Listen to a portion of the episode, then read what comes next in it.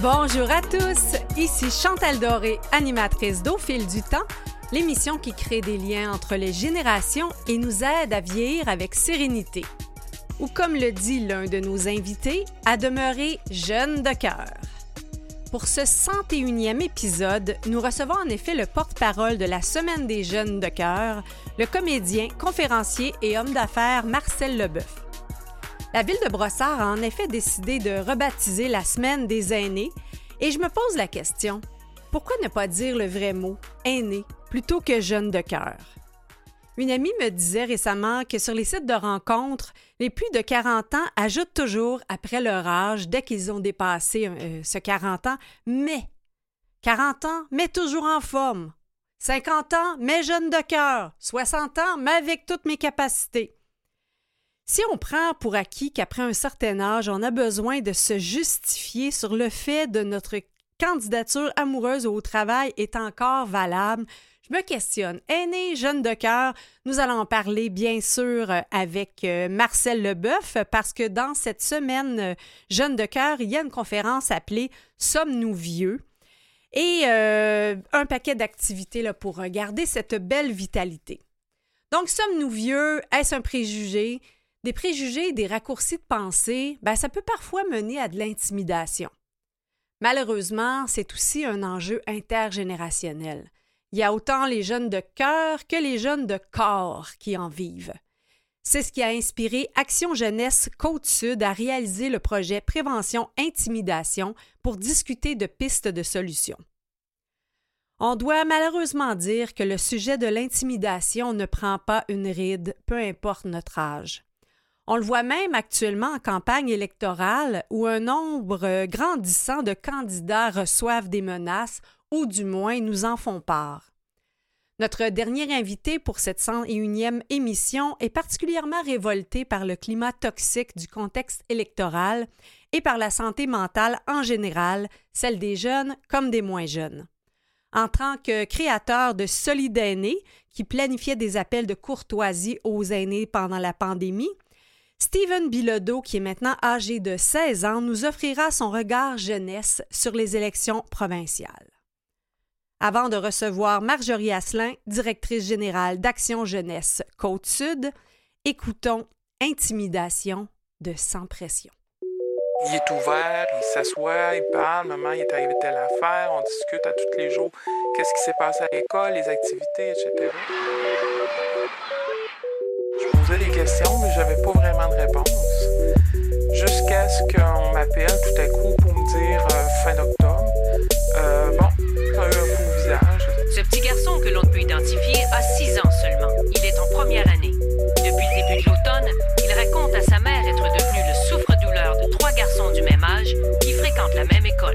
Elle est partie de bouche trop à rejet, à tous les jours à pleurs. C'est fou, ça n'a pas de sens, comment tout le monde l'écœure.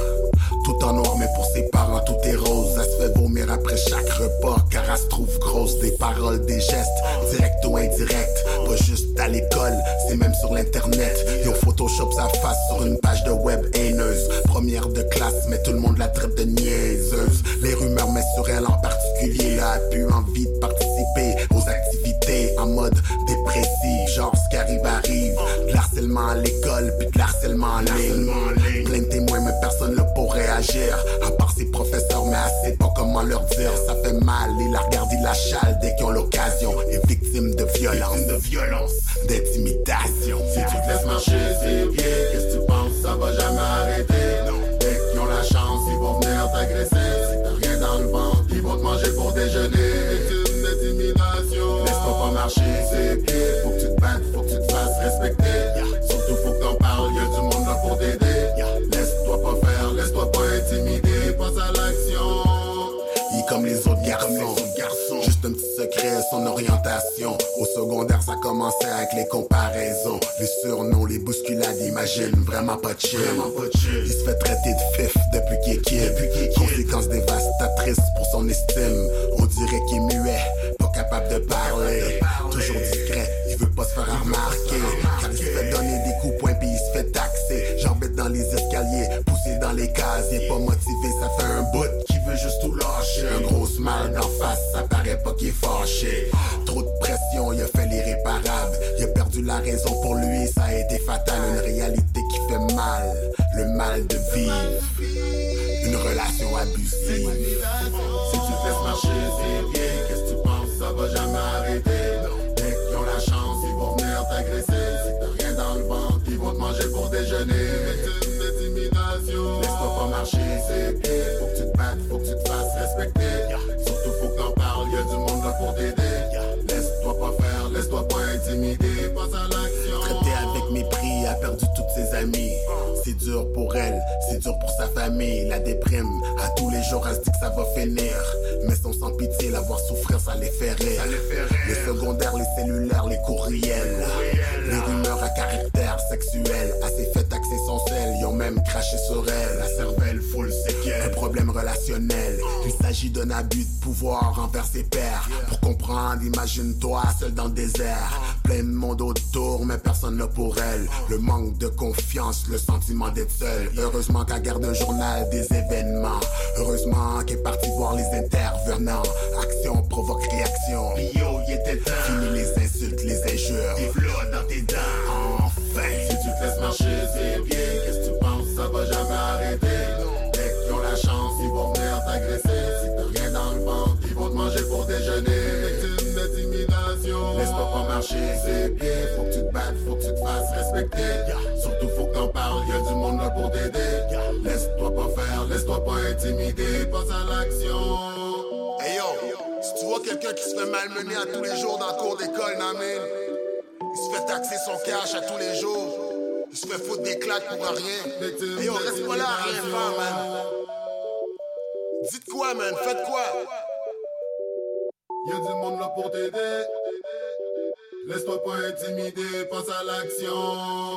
Oh là là, je ne sais pas, chers auditeurs, si vous avez été bien à l'écoute des paroles percutantes de cette chanson qui s'appelle « Intimidation » de « Sans Pression ». Mais je crois que ça démontre vraiment les ravages que fait l'intimidation. On en parle souvent chez les jeunes, on en parle peut-être moins chez les personnes âgées, et ça a inspiré notre première invitée, Marjorie Asselin, directrice générale d'Action Jeunesse Côte-Sud, pour réaliser un projet intergénérationnel qui s'appelle Projet Prévention-Intimidation. Bonjour, Madame Asselin. Oui, bonjour, Madame Doré, vous allez bien? Oui. Je ne sais pas si vous avez eu l'occasion d'entendre les paroles assez directes de cette chanson sur l'intimidation. Oui, effectivement, j'ai bien entendu. Hein, c'est des paroles lourdes de sens, mais je pense qu'ils peuvent démontrer là, l'ampleur ou les conséquences là, que nos personnes victimes d'intimidation peuvent vivre. Donc, qu'est-ce qui était à l'origine de ce projet intergénérationnel? Parce que dans le cadre de vos interventions auprès des jeunes, comment vous êtes venu sur le filon que ça pourrait être intéressant d'échanger sur des réalités que peuvent vivre également les personnes âgées? Oui, en fait, pour vous faire une petite mise en contexte, là, nous, on est membre d'une association provinciale qui s'appelle l'Association des organismes de justice alternative du Québec. Et c'est en discutant, en fait, avec d'autres collègues, là, d'autres directeurs d'organismes de justice alternative, qu'on a constaté, en fait, là, que l'intimidation, oui, nos jeunes vont en vivre, mais elle est aussi présente chez les personnes aînées. Puis comment on est venu à ce constat-là, c'est que au niveau des organismes de justice alternative comme le nôtre, on offre un service de prévention et règlement de conflits au sein de notre communauté. Donc, l'objectif, c'est vraiment d'accompagner les gens qui vont vivre des situations conflictuelles puis qui aimeraient ça trouver une façon de régler le conflit sans avoir nécessairement recours à la justice. Mmh. Et il y a quelques années, en fait, on a accompagné là, quelques résidents d'un OMH, puis c'est là que vraiment ça nous a frappé de voir que ben eux aussi étaient victimes d'intimidation, oui. Puis il y avait des comportements intimidants aussi. Puis au niveau des conséquences qu'ils vivaient, c'était aussi semblable à ce que nos jeunes pouvaient vivre aussi. Donc, c'est là donc vous parlez d'une résidence pour personnes âgées et moi, j'ai envie de vous entendre sur les parallèles parce que là, on parle, est-ce qu'on peut dire que c'est un milieu encore plus fermé qu'une école, dans le sens qu'on passe notre journée, on passe notre soirée, on est toujours présent dans cette résidence? Effectivement, je sais pas si je pourrais vous dire que c'est plus fermé. C'est sûr qu'il y a un facteur, hein, c'est que les personnes aînées, ils vivent dans ce milieu-là, donc souvent c'est ce qu'ils vont nous mentionner. Bon, si on en parle, on a peur des représailles, on ne sait pas si ça va être pris sérieusement, on ne veut pas déranger. Des fois, ils ne savent tout simplement pas que ce qu'ils vivent, c'est de l'intimidation. Mais tout comme à l'école, en fait, ils peuvent être amenés à côtoyer la personne qui les intimide à tous les jours, que ce soit dans la salle à manger, que ce soit dans la salle communautaire où ils vont pratiquer des jeux de société ensemble. Donc là-dessus, il y a quand même là, des similitudes au niveau là, que, oui, dans les deux cas, ça va se passer dans des milieux collectifs, là. Puis malheureusement, chez les jeunes, bon, une fois qu'on a quitté l'école, ça se poursuit souvent sur les réseaux sociaux. Il y a ça aussi, hein, c'est pour les jeunes, dans le fond, l'intimidation, ça n'arrête pas à 4 heures, hein, ça peut continuer les soirs, les fins de semaine. Donc, c'est un peu là. C'est sûr qu'au niveau des personnes aînées, il y a des personnes qui sont très habiles sur les réseaux sociaux, d'autres faudrait qu'ils ont un peu plus de difficultés. Donc, de ce côté-là, au niveau de la cyber-intimidation, certains sont peut-être un peu plus protégés que d'autres, je vous dirais là. Oui. Oui, mais c'est ça, malheureusement. Vous parlez de comportement intimidant. Si on est dans une résidence pour aînés comme ça, puis on observe que quelqu'un a un comportement intimidant à notre égard, qu'est-ce qu'on peut faire?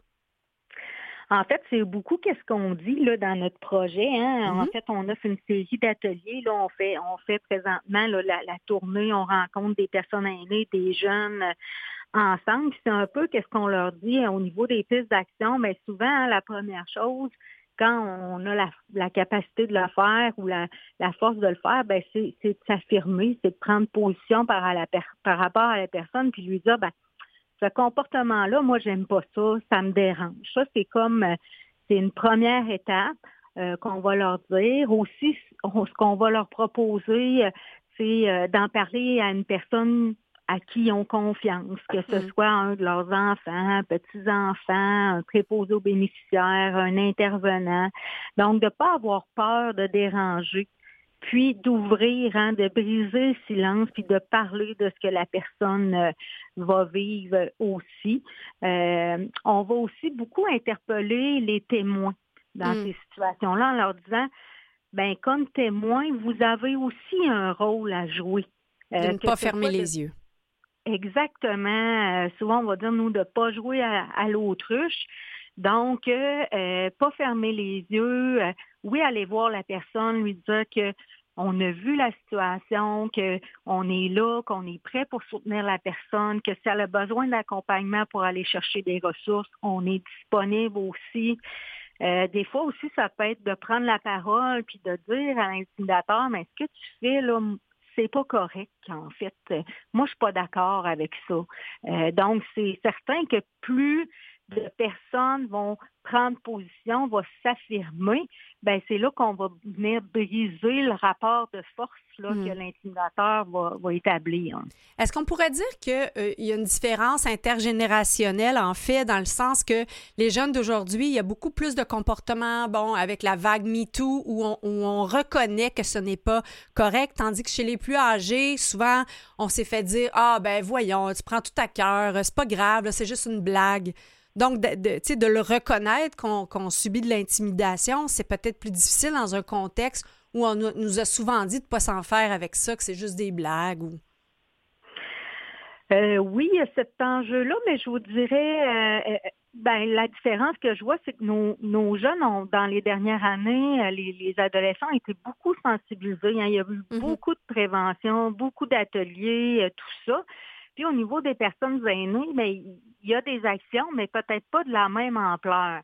Donc, des fois, un peu comme vous dites, ils peuvent avoir le réflexe de dire, c'est le même, c'est comme ça qu'on se parle, mais c'est ça, je parlais hier avec un participant aussi, puis c'est ce qu'il disait, c'est une des premières étapes, hein, c'est justement, c'est l'information, c'est de sensibiliser, puis c'est de dire, non, c'est pas acceptable de se faire parler comme ça, de se faire traiter comme ça. Vous avez des droits aussi. Donc, c'est comme si on était un petit peu plus dans les débuts avec les personnes aînées pour la sensibilisation. J'imagine aussi peut-être une dernière question en terminant. Certaines personnes qui font de la démence ou de l'Alzheimer qui peuvent peut-être être intimidantes mais qui s'en rendent simplement pas compte. Oui, là, c'est sûr que ça, hein, c'est une particularité là aussi chez les personnes aînées. Hein. Il va y avoir parfois des troubles cognitifs ou d'autres problématiques. Donc, oui, parfois, ils s'en rendent pas compte. C'est sûr que il y a de l'éducation à faire, mais en fonction de leur particularité aussi, là, puis de leur capacité à comprendre cette réalité-là. Mais c'est là aussi que le milieu puis tout le réseau des préposés aux bénéficiaires et tout ça peuvent jouer un rôle aussi, là.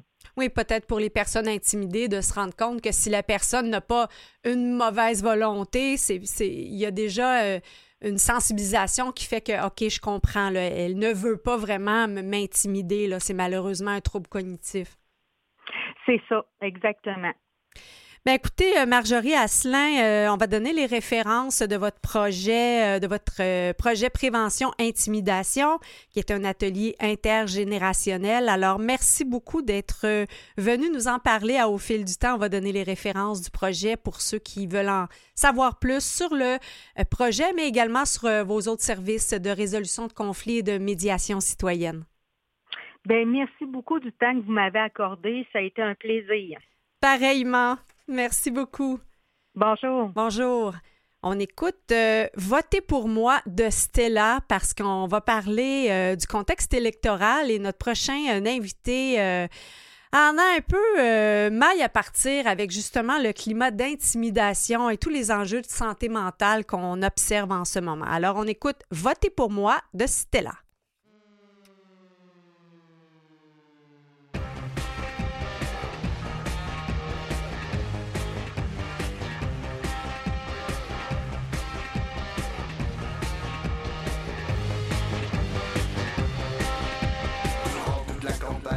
Je n'ai fait que mentir, mais quand je serai élu, attendez-vous au pire. Je vais péter les plombs, je vais délire total. Quand je serai ministre de la démence nationale, votez pour moi et élisez-moi. Je suis le plus cinglé de tous, alors votez pour moi. Votez pour moi et élisez-moi. Des zinzins, je suis le roi, votez pour moi. Je construirai des routes qui ne mènent nulle part. Des ponts en caoutchouc pour traverser les bonnes. Le port de l'entonnoir sera obligatoire. La camisole de force sera notre mascotte. Votez pour moi, élisez-moi. Je suis le plus cinglé de tous, alors votez pour moi. Votez pour moi, élisez-moi. Des zinzins, je suis le roi, votez pour moi.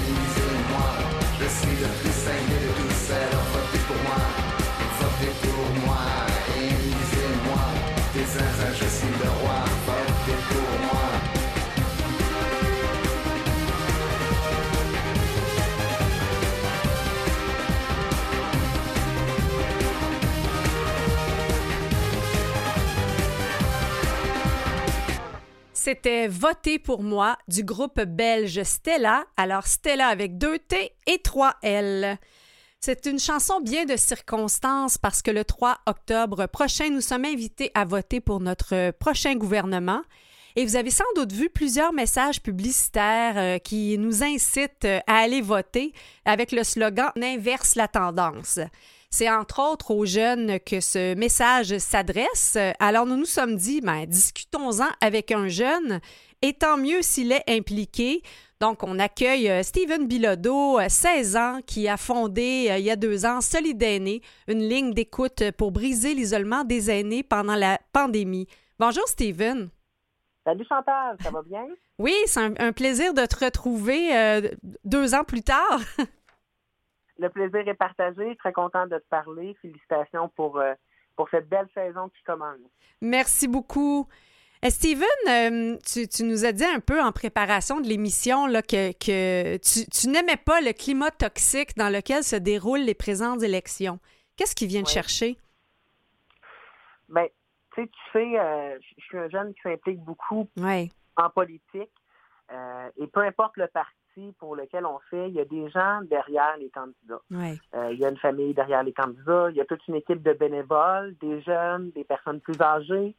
Donc, faut jamais oublier que lorsqu'on nuit à la campagne politique, parce que oui, c'est de nuire lorsqu'on détruit des pancartes, lorsqu'on menace des candidats, c'est aussi toutes les gens qui sont derrière cette personne-là qu'on blesse et qu'on dérange aussi. Parce qu'en tant que bénévole, on met des heures, on met notre cœur pour ce qu'on croit.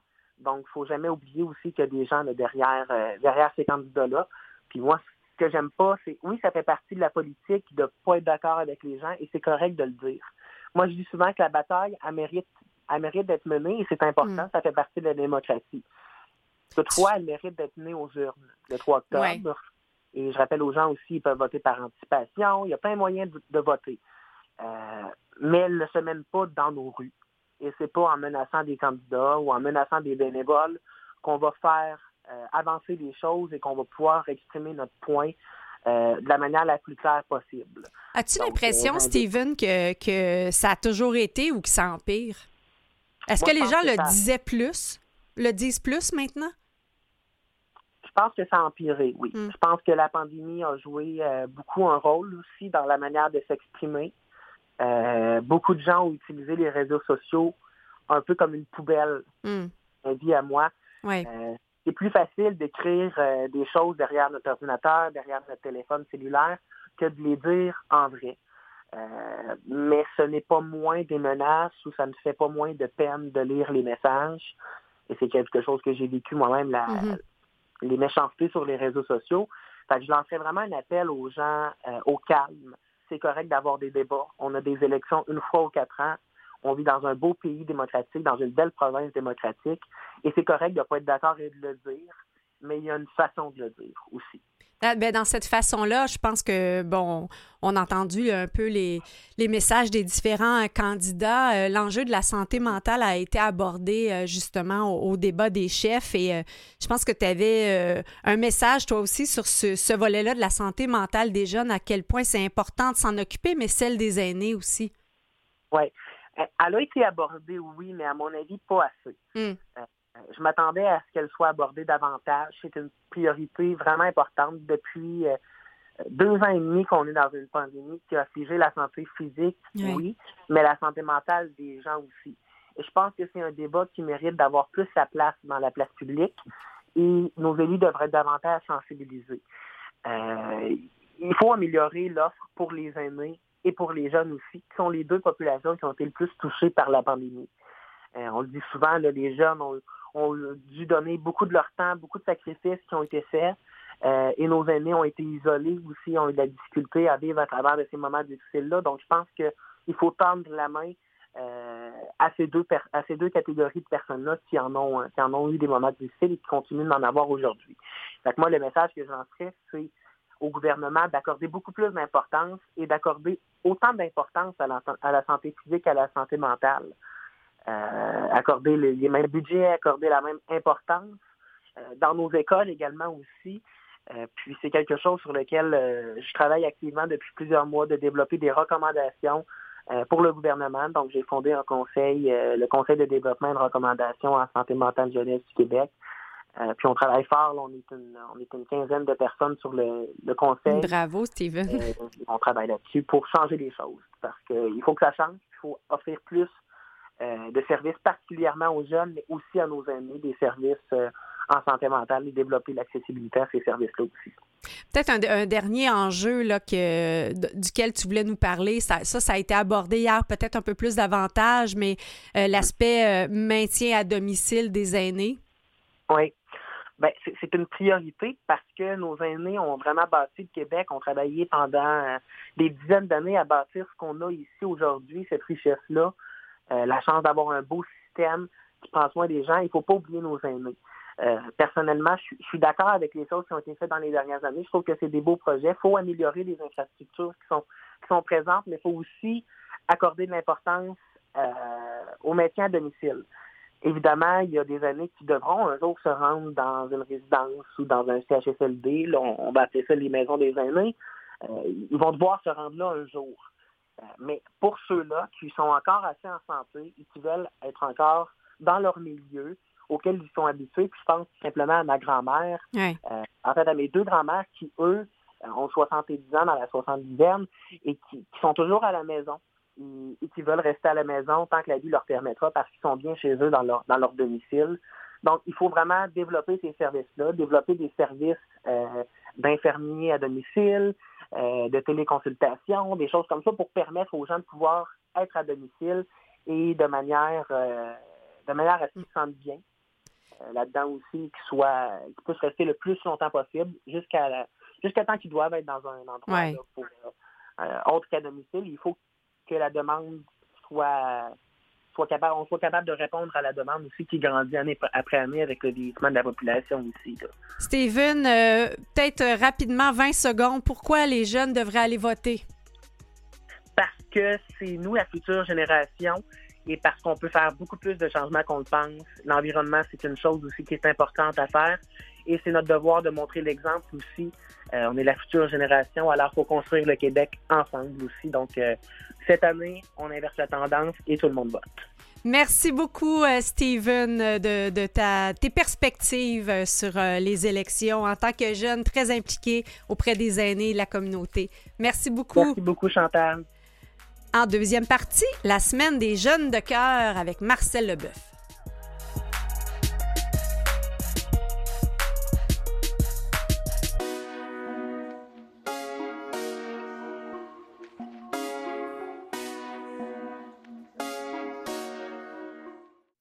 Vous écoutez Au fil du temps avec Chantal Doré. Au menu de cette deuxième demi-heure, nous parlons de la Semaine des jeunes de cœur avec l'animateur, comédien, homme d'affaires et porte-parole de la Semaine des jeunes de cœur, Marcel Lebœuf. Je vous rappelle le site web de notre Canal M, donc canalm.vusevoix.com. Vous y retrouverez l'ensemble de nos précédents épisodes que vous pouvez écouter et réécouter. Vous pouvez également, comme j'aime le dire souvent, nous emmener en balade, en balado, avec les différentes plateformes comme Spotify, Apple Balado et Google Podcast. Donc, avant de recevoir Marcel Lebœuf, on se met dans le bain de « Qu'est-ce que c'est des jeunes de cœur » avec un grand classique de la chanson française de Jean-Pierre Ferland, un classique qui est très amusant, qui s'appelle « Quand on aime, on a toujours 20 ans ». Tout ça pour une grossesse qui m'avait eu par l'adresse et le fossile. J'ai pris mon couteau et schlac dans le dos. Il est mort comme le juge l'a dit. J'ai eu 20 ans.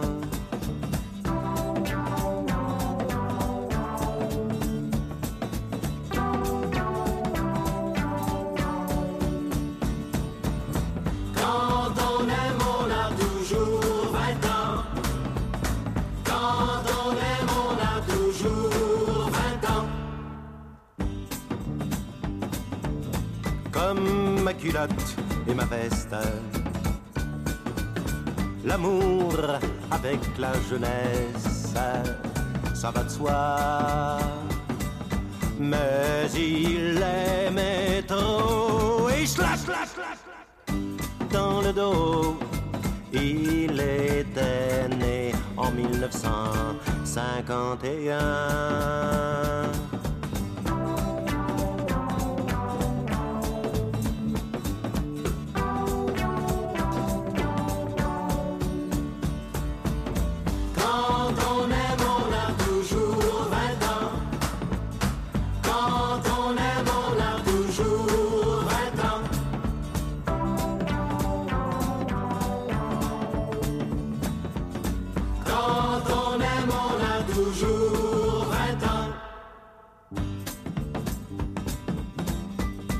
J'aurais purgé ma peine, il n'en faudra plus que j'aime comme avant. On ne peut pas avoir 20 ans toute sa vie. Pensez-y comme le juge l'a dit une autre fois.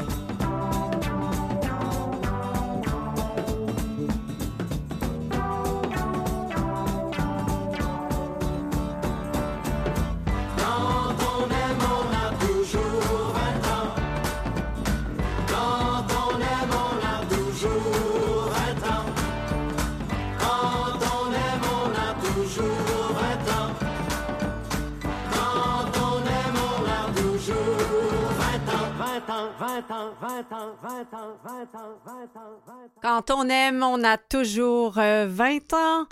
Et c'est la semaine des jeunes de cœur de Brossard, la ville où je vis désormais. Et on a avec nous pour en parler Marcel Lebœuf, animateur, comédien et porte-parole de cette semaine remplie d'activités. Bonjour Marcel. Oui, bonjour. Si je comprends bien, vous êtes toujours un jeune de cœur. Oh, je serai ça toute ma vie. Oui, absolument. J'aime ça qu'on appelle ça comme ça, jeune de cœur.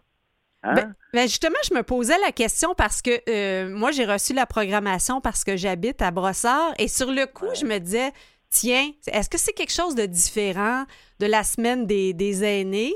Puis finalement, c'est juste, on l'a rebaptisé. Ben exactement, on l'a rebaptisé. Pour changer ça un peu, Semaine des aînés, ça fait vieille. Je trouve que ça fait vieillot un peu. Tout ça, moi, jeune de cœur, j'aime ça. Mm. J'aime ça. Tu sais, moi, j'ai 68 ans, mais j'ai encore mon petit cœur de petit garçon de 6 ans, des fois. Tu sais?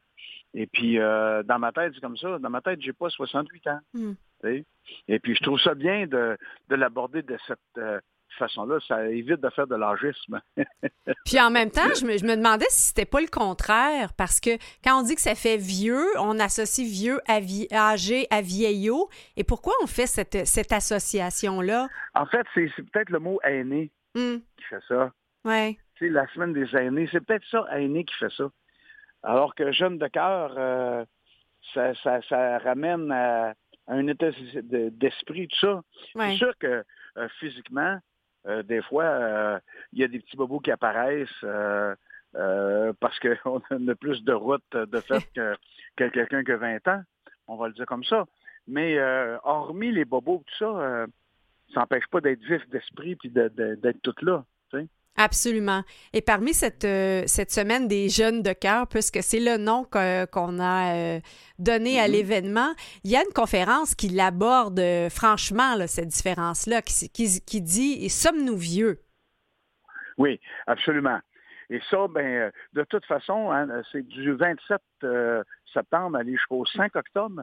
Même les jeunes de cœur, c'est du 27 au 1er octobre. Il y a même quelque chose le 5 octobre. Alors, ça va être... Il y a plein d'activités, d'événements, de conférences, de spectacles qui viennent nous rejoindre durant cette période d'activité, si tu veux. Mm-hmm. Et puis, donc, toutes sortes de conférences. On en a une, entre autres, de Michel Mambara, une conférence qui va avoir lieu le 1er octobre. Hein?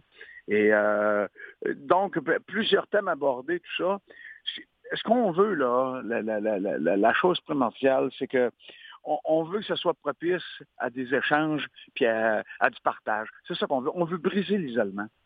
On veut que les personnes viennent nous voir, viennent assister au spectacle, viennent voir les conférences. Il y a même des ateliers de tai chi, il y a des ateliers de on va bouger et tout ça. Et en fait, la grosse affaire, c'est de briser l'isolement, surtout en sortant d'une pandémie comme on est en train de faire là, tu sais. Tellement. De vraiment se revoir dans les yeux, se parler, rire ensemble, c'est bien important. Moi, j'ai vu ça, danse-thérapie, méditation pleine conscience, conférence prévenir l'épuisement des aidants aussi, parce que c'est un rôle aussi que peut-être les un peu plus jeunes, parfois aussi, sont un peu coincés entre les adolescents et les parents plus âgés. Là, ça crée de l'épuisement, ça aussi. Ouais. Très vrai, très vrai. Et puis, le 27 septembre, là, déjà, on commence avec un spectacle de Marc-André Fortin. Mm-hmm. Donc, c'est le matin. Il y a des petits mots, des petites choses protocolaires un peu avant. Puis après ça, on commence cette semaine-là. Moi, je vais être là. Je vais quand même couvrir plusieurs événements. Puis je vais participer à tout ça. Puis dans le but d'échange et de partage. Et c'est vraiment très, très bien. Je trouve que la ville de Brossard fait les choses en grand, justement pour refaire en sorte qu'on ressorte de nos maisons, qu'on se revoie toute la gang, puis qu'on puisse avoir du plaisir ensemble et échanger. Mais là, moi, est-ce que je peux me permettre de dire, là, parce que c'est écrit interdit aux moins de 50 ans. Je sais, c'est un clin d'œil, bien sûr. Oui, oh, oui. Ben oui, c'est un clin d'œil. Oui, parce qu'on veut favoriser les activités intergénérationnelles, parce qu'on aime dire au fil du temps que le but de vieillir en forme, c'est de pouvoir transmettre ses connaissances par la suite. Bien, c'est ça qui est l'intérêt. C'est ça aussi l'intérêt, tu sais. Et on devrait stimuler cet intérêt-là auprès des jeunes, faire parler les personnes qui ont de l'expérience dans la vie. Mm. Hein? On ne dit pas les plus vieux, on dit ceux qui ont de l'expérience. Expérimenter, oui. Oui, tu sais, puis combien de fois j'ai fait ça, moi, jeune comédien, faire parler ceux que ça faisait longtemps qu'ils étaient dans le métier. Mm. Mais en faisant ça, j'ai gagné du temps, que j'ai appris des choses, ne serait-ce que quand j'ai eu mon propre théâtre d'été. Moi, j'avais fait parler beaucoup Rose-Ouedette-Lapoune, mm-hmm. parce que Lapoune, elle en a eu un théâtre, elle, quand elle était plus jeune. Ah bien, Madame Ouellette, moi, souvent, je l'amenais au restaurant parce qu'elle a joué ma grand-maman dans Les Moineaux et les Pinsons. Mm-hmm. Ça, c'est la première série que j'ai faite quand je suis sorti de l'école de théâtre. Mais Madame Ouellette, j'adorais l'inviter au restaurant. Puis j'aimais ça la faire parler, fait qu'elle me racontait son époque. Mais son époque, oui, c'était son époque à elle. Puis il y a des choses qui ont bien changé, mais il reste quand même que des affaires de base. Tu sais? Il y a toutes sortes de leçons dont vous avez pu bénéficier. Ben oui, ne serait-ce que quand je lui avais dit, moi un jour, Mme Ouellette, on était en 1985, j'ai dit, un jour, là, je vais avoir un théâtre comme vous. Elle avait dit, tu gars, si un jour tu as un théâtre, elle dit, moi te montrer comment je sais voir le monde, moi. Ça, elle, ça voulait dire service à clientèle. Ouais. Elle n'avait pas ces mots-là, Lapoune, service à clientèle. Mais là, j'ai dit, mais qu'est-ce que vous voulez dire, recevoir le monde? Puis elle dit, tu vas aller dans la hall d'entrée, 1 heure avant que ça commence, tu vas aller donner la main au monde. Je dis, voyons, ma moellette, si je vais dans la hall d'entrée et que je joue dans la pièce, je vais être trop nerveux, je n'entendrai pas ce que le monde... Elle m'a dit, oui, tu vas aller dans la hall d'entrée, elle dit, pour 2 raisons. 1, elle dit, tu vas donner la main au monde pour être reconnaissant. Parce qu'elle dit, le monde qui va aller le voir jouer l'été, c'est du monde qui t'a maté l'hiver. Puis elle dit, 2, elle dit, quand tu vas être dans le monde, écoute, puis ajuste-toi. Ça, c'était le plus beau conseil de business que j'ai jamais eu. Wow! Et donc, d'écouter les gens, puis de me réajuster, parce que les gens passent des commentaires sur la pièce, mm-hmm. ou la pièce de l'année d'avant, et tout ça, tu sais. Donc, tu t'ajustes. Et ça, écoute, si pas l'avoir fait parler, j'aurais pas su ça, tu sais. Et j'aurais peut-être fait faillite à un moment donné. Et là, c'est à votre tour de transmettre. Je pense que vous donnez, c'est quoi, un spectacle-conférence, le curieux destin de Marcel? Oui, bien là, je suis en tournée avec mon spectacle, mon one-man show. Mm-hmm. Et puis, c'est ça, quand la pandémie est arrivée, et puis il y a eu une petite accalmie là, en 2021, tout ça, puis que là, des gens, les diffuseurs des différentes salles, ceux qui font venir des spectacles, avaient décidé... Les autres, ils se disaient, bon, mais on va prendre des spectacles avec un ou une comédienne sur scène. Ça s'appelle un one-man show ou un one-woman show, ça là, tu sais. Mm. Donc, je me suis dit, ben là, si je veux continuer de travailler, il faut bien que je me fasse un spectacle, moi aussi. Alors, c'est comme ça.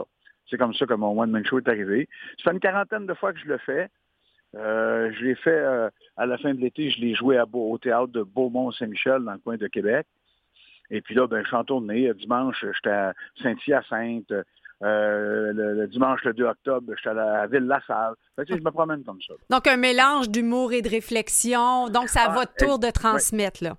Oui, ça pourrait s'appeler Le Monde selon Marcel aussi. Ma pour paraphraser. Comment je vois les choses. Ouais, comment je vois les choses, tout ça, là. Oui. Vous parlez aussi, Beaumont, là, c'est là où je crois que vous avez des terres qui vous ont été léguées par votre grand-père. Oui, ça, c'est un petit peu plus loin. Ah. Un endroit qui s'appelle Tourville, dans le comté d'Ilette. Ça, c'est rendu à Saint-Jean-Port-Joly, là. On entre dans les montagnes, dans les Appalaches, puis à un moment donné, on arrive à Tourville. Effectivement, ça, c'est le village de naissance de mes parents et de mes grands-parents. Et puis, j'ai eu la chance d'avoir un grand-papa maternel formidable, puis qui, un jour, en 1981, m'a légué ses terres à bois. Mm. Alors, ça, c'était incroyable. Alors, il m'a parti dans une passion qui est la forêt. Alors, moi, j'étais un très grand passionné de la forêt. Vous parlez justement à quel point c'est être en nature, c'est un médicament. Puis d'ailleurs, je pense que les Japonais ont un mot spécifique pour parler de à quel point la nature a un impact merveilleux sur nous. Quelqu'un qui fait une dépression au Japon, là, le médecin va lui prescrire du temps en forêt. Wow! Oui. Moi, je le dis souvent, mon grand-papa, en me donnant ces terres à bois, il m'a évité bien des pelules et bien des consultations. Parce que quand j'entre dans une forêt, ça me recrampe. Moi, c'est automatique. Je rentre dans le bois, les odeurs, la terre. Le printemps, là, moi, j'ai une cabane à sucre. Là, quand je fais les sucres, là, puis que ça dégèle, là, puis, tout à coup, là, apparaît des ronds de terre, là, puis que tu as l'odeur de la terre qui t'arrive dans le nez, là. Moi, je rajeunis de 20 ans. Non, c'est malade. C'est malade. J'ai grand plaisir à dire, moi, que quand... Moi, j'ai jamais pris de drogue, hein. Je suis capable de sniffer de la tire, là. J'aime ça dire ça, parce que ça démontre à quel point c'est dans moi, le sirop d'érable, puis cette activité-là, puis cette façon... Tu sais, mon grand-papa, quand il m'a donné ses terres, en fait, ça voulait dire « Petit gars, je t'aime ». C'était ça aussi, là. Mais vous êtes actif dans plein de domaines aussi. Je pense que c'est un des conseils pour vieillir en forme, sûrement, là, de rester impliqué, de s'engager à plein de niveaux. Eh bien, regarde, je regarde là, Béatrice Picard, je regarde Denise Filiatro, Jeannette Bertrand. Tu sais, je veux dire, ils sont toutes là, sont toutes allumées. Mais pourquoi? Parce qu'ils ont des projets. Absolument. Ils ont des affaires qui s'en viennent, ils sont tout le temps en train de tirer des plans. Tu sais, je t'en mangeais pareil. Je souligne d'ailleurs en terminant là, que vous êtes dans une série jeunesse, L'île qui l'est crue. Ça va s'appeler L'île de qui l'est crue. Ça commence le 10 octobre et à Radio-Canada et à Télé-Québec. C'est une série jeunesse pour les enfants de 4 à 10 ans et même plus. Les plus vieux vont adorer regarder ça. Et ça se passe sur une île, puis moi, je fais un troll. On va écouter ça avec plaisir, Marcel. Et d'ici là, grâce à Lapoune, je m'attends à aller vous serrer la main dans une des activités de la Semaine des jeunes de cœur. Oui, puis que les gens viennent sur le site de la ville. Venez voir ça, là. En fait, je le donne rapidement, c'est brossard.ca/semaine-des-jeunes-de-cœur. On va mettre la référence, Marcel. Mettez la référence que les gens, il faut qu'ils viennent voir. Toutes les activités, il faut s'inscrire aussi. Parfait. Ouais, j'aurai le plaisir de vous rencontrer en tant que citoyenne. Ça marche. Merci beaucoup, Marcel Lebœuf. Merci. Bye-bye, là. Au revoir. Bye. Alors, un beau classique entre la jeunesse et la sagesse, revisité par René Martel et les Sœurs Boulay.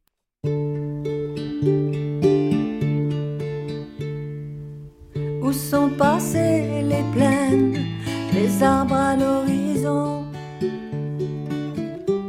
des voies ferrées entre deux pâtés de maisons. Doucement les années nous ont subtilisé. D'abord la joie et le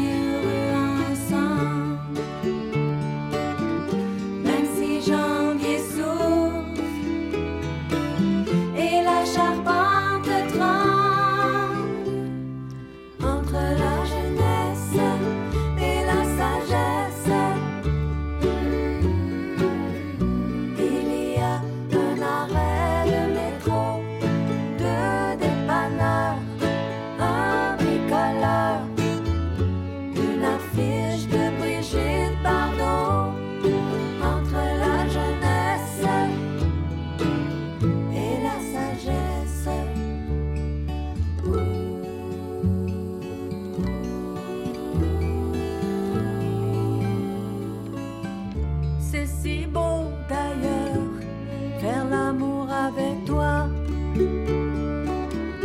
Entre les carrés brisés et la mort au rat, entre les cancreleurs et le commissariat, ce serait si beau toutefois, ailleurs que chez soi, entre la misère et la sortie d'incendie. Tuyaux gelés, escaliers en fer forgé, entre le prieur et le sénateur, le crématoire et le compositeur, entre la jeunesse et la sagesse, il y a un arrêt de métro, deux dépanneurs, un bricoleur. Fiche de Brigitte Bardot, entre la jeunesse et la sagesse. Entre la jeunesse et la sagesse, une magnifique chanson écrite par les sœurs McGarrigle et interprétée ici par René Martel et les sœurs Boulay. Qu'est-ce que c'est beau quand on revisite comme ça des classiques par des nouvelles générations? C'est une façon de reconnaître toute la beauté qui a déjà été créée dans le monde en apportant sa petite touche à soi. Je pense que ça fait partie de l'intergénérationnel, de savoir reconnaître ce qui a déjà été fait, ce qui a déjà été créé de beau et pouvoir reconnaître également l'influence de ce travail sur nous par la suite dans nos prochaines créations. Parmi les enjeux dont on a aussi parlé lors du débat des chefs, il y a eu bien sûr les enjeux économiques. Bon, on parle de la hausse des prix que l'on subit tous actuellement sur plusieurs éléments, que ce soit pour notre épicerie, mais également pour le difficile accès au logement. Alors, ça m'amène à vous suggérer la lecture d'un article qui a paru dans la presse il y a quelques jours, sous la plume d'Isabelle Dubé. Devrait-on léguer sa maison de son vivant? Ce sont 4 experts qui se prononcent sur les différents angles que cette décision amène pour les gens qui veulent léguer leur maison de leur vivant. J'ai eu l'occasion d'en discuter hier avec une amie dont c'était l'anniversaire et qui me disait « Depuis que mes parents ont pris cette décision de léguer leur maison de leur vivant à moi et mes frères et sœurs, il y a comme une paix au niveau économique qui est arrivée dans ma vie et ça fait en sorte que entre nous, sœurs et frères, on se sent investis d'un projet là, de tenir ce bel actif-là, de le faire prospérer. Et sœurs et frères ont décidé là, de créer peut-être même un projet, étant donné que leur maison était un ancien bed and breakfast. Donc, ça les amène à créer un nouveau projet familial autour de ça. Donc, si vous avez envie de réfléchir à ce que représente une telle décision, je vous suggère donc cet article dans la presse. Devrait-on léguer sa maison de son vivant? C'est un choix de la rédaction de la presse et c'est Isabelle Dubé qui a parlé avec 4 spécialistes. En terminant l'émission, nous sommes en septembre et j'ai envie qu'on réécoute ensemble, la liaison avec septembre, une des très, très belles chansons de cette nouvelle saison qui s'offre à nous, c'est « En septembre » de Gilbert Bécaud. Les oliviers baissent les bras, les raisins rougissent du nez, et le sable est devenu froid au blanc soleil. Maître baigneur et saisonnier retournent à leur vrai métier, et les 100 ans seront sculptés avant Noël. C'est en septembre,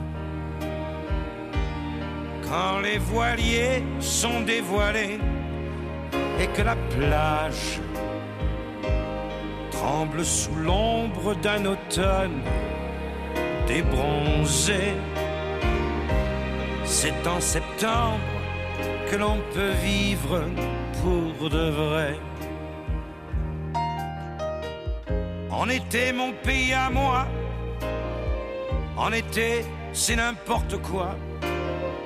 Les caravanes, le camping-gaz, au grand soleil.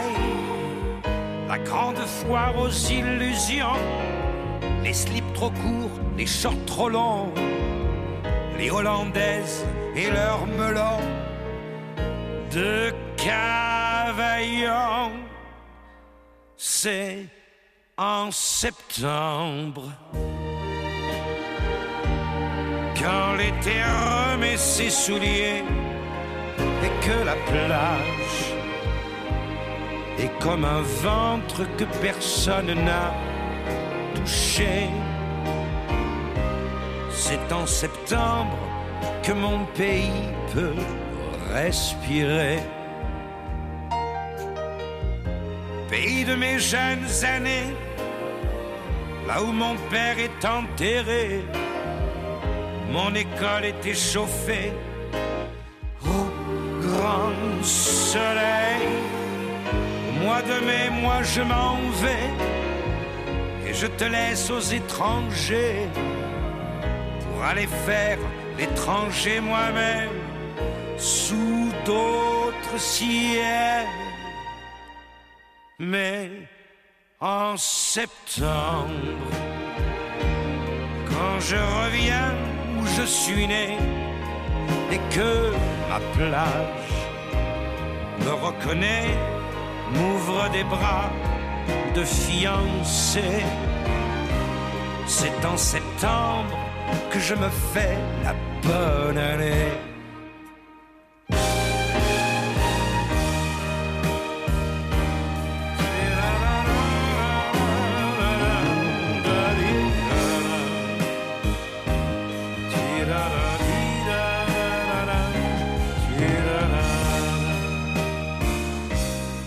C'est en septembre que je m'endors sous l'olivier.